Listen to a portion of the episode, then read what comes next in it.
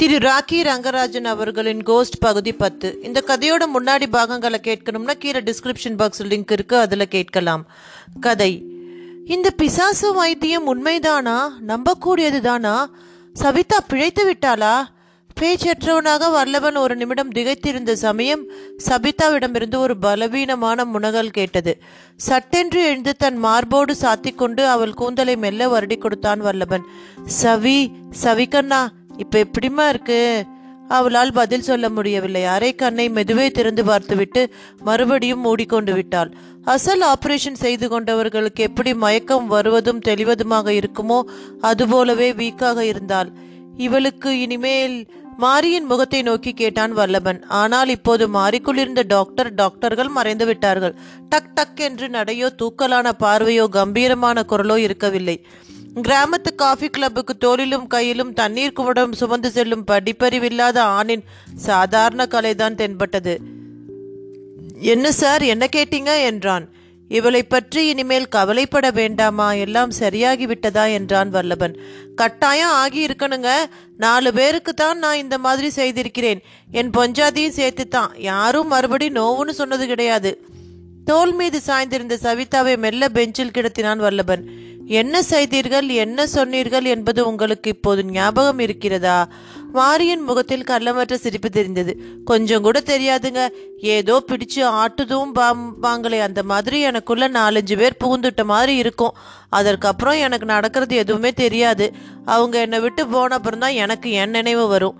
அமைதியுடன் மூச்சு விட்டபடி சீராக படுத்திருக்கும் சவிதாவையும் மாரியின் முகத்தையும் மாறி மாறி பார்த்தான் வல்லபன். ஆனா இந்த மாதிரி ஒரு சக்தி உங்களிடம் இருப்பது எப்போது தெரிந்தது? என் பெஞ்சாதிக்கும் இந்த பொண்ணை போல தன் மார்பு பக்கத்துல ஒரு கட்டி இருந்துச்சு.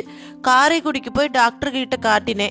ஒன்றும் முடியாதுன்னு சொல்லிட்டாங்க. வலி தாங்காம எப்ப பார்த்தாலும் அழுதுட்டு இருக்கோம். அதுக்குத்தான் முத முதல்ல வைத்தியம் பண்ணேன். எப்படி? மாறி சொன்னான். இங்கே ஆறு மைல் தூரத்துல கண்டிப்பட்டின்னு ஒரு கிராமம் இருக்குது. அங்கே ஒரு டென்ட் கொட்டையில் நல்ல சினிமா ஓடுதுன்னு சொன்னாங்க. மூணு வருஷம் முந்தி ஒரு நாள் அதுக்கு போயிருந்தேன். இன்னொரு சிநேகிதனும் வந்திருந்தான். சைக்கிளில் தான் போனோம். பாதி படம் பார்த்துட்டு இருந்தப்போ என் சிநேகிதன் என்னவோ காய்ச்சலாக இருக்குதுன்னு புறப்பட்டு போயிட்டான். படம் முடிஞ்சப்போ மணி பன்னிரெண்டு இருக்கும். நெ- நிலவே கிடையாது. வல்லம்பாறை காரைக்குடி ரஸ்தாவில் தனியாக வந்துட்டு இருந்தேன் திடீர்னு யாரோ என்னை கீழே பிடிச்சி தள்ளி மேலே ஏறி உக்காந்துருக்கிற மாதிரி இருந்துச்சு. நான் தைரியக்காரன் தான் பலசாலி தான் இருந்தாலும் நாலஞ்சு பேர் அமுக்கிறாப்புல இருந்ததும் என்னால் ஒன்றுமே செய்ய முடியலைங்க. பேசாமல் படுத்துட்டேன். அப்புறம் தூக்கத்தில் நடக்கிற மாதிரி எப்படியோ என் வீட்டுக்கு வந்துட்டேன்.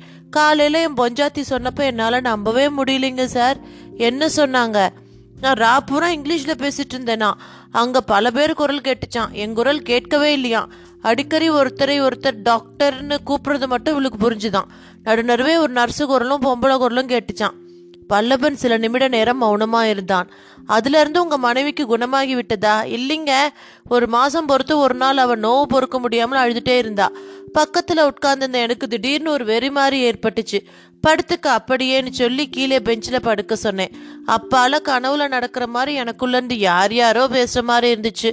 ரொம்ப நேரம் கழிச்சு கண்ணை முழிச்சேன். இவளும் மயக்கமாகவே இருந்தா. பிறகு எழுந்துக்கிட்டா. வலி மறைஞ்சு போச்சுதுன்னு சொன்னான் நான் முதல்ல நம்பல. பிறகு இருபது நாள் கழிச்சு ஒரு நாள் மார்பில் ஒரு தழும்பு ஏற்பட்டுச்சு.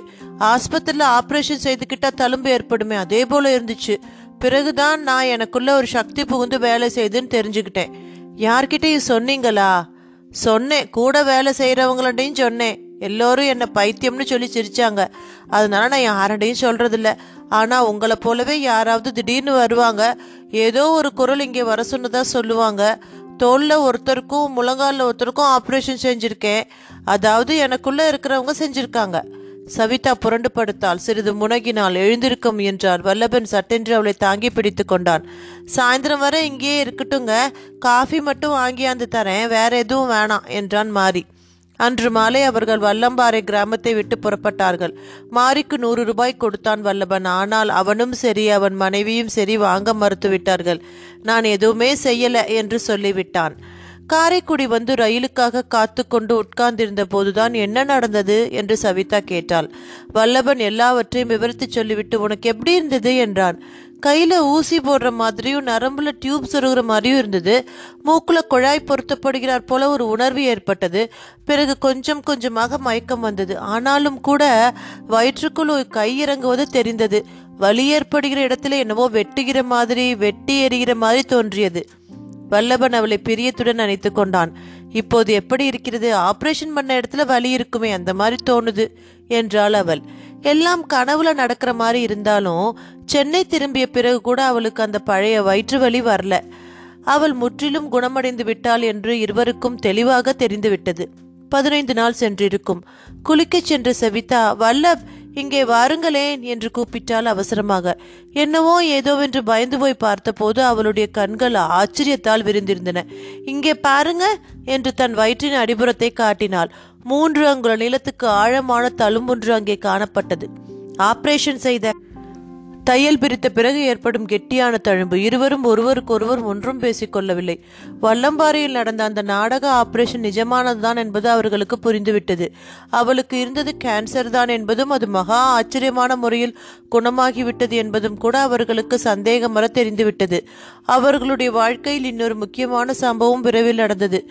சவிதாவின் அப்பா ராமலிங்கம் மறுபடியும் வந்தார். சவிதா நீ என்னை திட்டினாலும் கோபிச்சாலும் என் மனம் உன்னையே சுத்தி சுத்தி வருதுமா? நான் வராவிட்டாலும் யாராவது ஆள் மூலம் உன்னை பத்தி தகவல் தெரிந்து வைத்து கொண்டு தான் இருந்தேன். உனக்கு உடம்பு நன் நன்னா குணமாகிட்டதா சொல்றாங்க. பார்க்கத்தான் வந்தேன் என்றார். போன தடவை மாதிரி அவர்களுக்கு அவர் மீது இந்த முறை கோபம் ஏற்படவில்லை.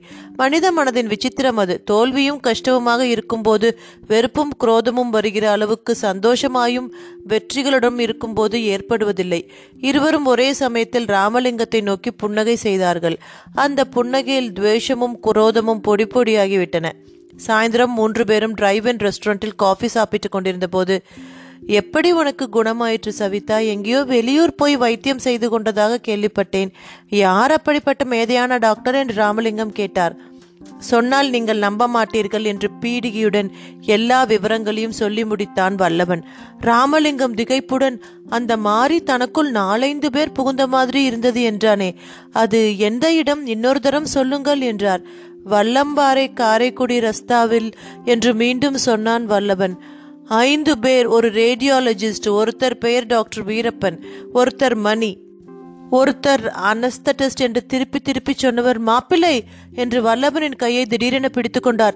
மாப்பிள்ளை பத்து வருஷத்துக்கு முன்னால காரைக்குடியில் ஒரு மெடிக்கல் கான்ஃபரன்ஸ் நடந்தது. அதற்காக டாக்டர் வீரப்பன் என்று ஒரு பிரபல சர்ஜன் தன் யூனிட் டாக்டருடன் மதுரையிலிருந்து வந்திருந்தார். கான்ஃபரன்ஸுக்கு பிறகு வல்லம்பாறைக்கு பக்கத்தில் ஒரு முருகன் கோயிலுக்கு போய்விட்டு அவர்கள் காரில் திரும்பிக் கொண்டிருந்த போது ஒரு லாரி மோதி அவ்வளவு பேரும் மாப்பிள்ள எனக்கு நல்லா ஞாபகம் இருக்கு. டாக்டர் வீரப்பன் டாக்டர் மணி ஒரு நர்ஸ் ஒரு ரேடியாலஜிஸ்ட் ஒரு அனஸ்தட்டிஸ்ட்.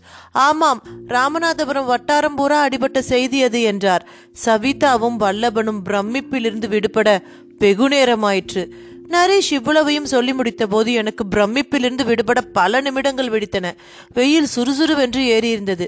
மந்திராலயத்திற்கு செல்லும் பஸ் இன்னும் வருவதாக காணோம். கூட்டம் அப்படியே காத்து கொண்டிருந்தது. சிக்க மந்திராலயத்துக்கு கொஞ்சம் நிழலாக இருந்தது. அங்கேயே இன்னும் சிறிது நேரம் உட்கார்ந்திருக்கலாமா என்று எண்ணிக்கொண்டேன். சார் நீங்களும் வரீங்களா? என்று ஒரு குரல் எங்களை கூப்பிட்டது. நிமிர்ந்து பார்த்தோம் ஒரு கட்டை வண்டி. கூண்டில்லாத மொட்டை வண்டி. மந்திராலயம் பஸ்ஸுக்காக காத்திருந்த ஆண்களும் பெண்களுமாய் பல பேர் மூட்டை முடிச்சுடன் அதில் ஏறி உட்கார்ந்திருந்தார்கள். இரட்டை மாடு பூட்டப்பட்டு புறப்பட தயாராக இருந்தது. இனி புற பஸ் வராத தலைக்கு அஞ்சு ரூபாய் என்றான் எங்களை அழைத்த வண்டிக்காரன். சரி போகலாம் என்றான் நரீஷ். கட்டை வண்டியின் முனையில் நானும் அவனும் தொற்றிக்கொண்டோம் ஆண்களும் பெண்களும் குழந்தைகளும் கிழவர்களுமா நிரம்பி வழிந்து கொண்டிருந்த கட்டை வண்டியின் லொடக் லொடக் எனக்கு தனியானதொரு அனுபவம்தான். மந்திராலயம் இன்னும் எவ்வளவு தூரம் என்று தெரியவில்லை. மரங்கள் இல்லாத வெற்றுச்சாலையில் மினுமினுவென்று பூச்சி பறந்தது. திடீரென்று ஒரு குழந்தை பசியோ களைப்போ வெயிலோ வீல் வீல் என்று அழ ஆரம்பித்தது. தாயாரும் அருகில் இருந்த மற்ற பெண்களும் என்ன சமாதானம் செய்தும் ஓயாமல் பெருங்குரலில் அலறியது. சரியான ராட்சச குழந்தை என்று முணுமுணுத்தார் என் பக்கத்தில் இருந்த ஒருவர். நான் குழந்தையை பார்த்தேன். எலும்பும் தோலுமாய் பரிதாபமாக இருந்தது. இவ்வளவு பேசுகிறாயே ராட்சச குழந்தை எப்படி இருக்கும் சொல்லு என்று நரிஷை சீண்டினேன். ராட்சச குழந்தையை பற்றி தெரியாது ஆனால் பிசாசு குழந்தையை பற்றி தெரியும் என்றான் அமைதியாக. என்னது பிசாசு குழந்தையா? பிசாசுக்கு பிறந்த பிசாசு குழந்தை. என்று சொல்லிவிட்டு அடுத்த கதையை ஆரம்பித்தான் நரேஷ். பிசாசுக்கு பிறந்த குழந்தை. கிட்டத்தட்ட இந்த நூற்றாண்டின் தொடக்கத்தில் துரைசிங்கம் என்பவர் வடிவேலன்குடி ஜமீன்தாராக இருந்தார். வெள்ளைக்கார அதிகாரிகளின் நெருங்கிய சிநேகிதர். கோயம்புத்தூருக்கு அருகே இருந்தது அவருடைய ஜமீன். முதுமலை காடுகள் பிரசித்தியாகாத காலம் அது. அதுதான் ஜமீன்தார். துரைசிங்கம் அடிக்கடி தலையாத்திரை செய்யும் இடம். அளவு கடந்த வேட்டை பிரியர் கையில் என் நேரமும் துப்பாக்கி வைத்திருப்பார். அவராகவும் வேட்டைக்கு கிளம்புவார். துரைமார்களுக்கு துணையாகவும் போவார். ஜமீன் குடிமகன்களுக்கு வேறு எவ்வித வசதியும் செய்து தராவிட்டாலும் சிறுத்தைகள் யானைகளின் தொந்தரவு தாழாமல் அவர்கள் முறையிட்டால் உடனே கிளம்பி விடுவார். காட்டு மிருகங்களுடன் பழகி பழகி சுபாவத்தில் அவரும் ஒரு விலங்காகவே இருந்தார். ஈவு இரக்கம் கிடையாது. பஞ்சு போட்டு துடைத்த இருதயம். தான் நினைத்தது நடக்காவிட்டால் தடையாயிருந்த எவரையும் உண்டு இல்லை என்று பண்ணிவிட்டு தான் மறுவேலை பார்ப்பார். பேட்டை விவகாரங்களில் அவருக்கு வலது கையாக திகழ்ந்தவன் சோமு இளைஞன்.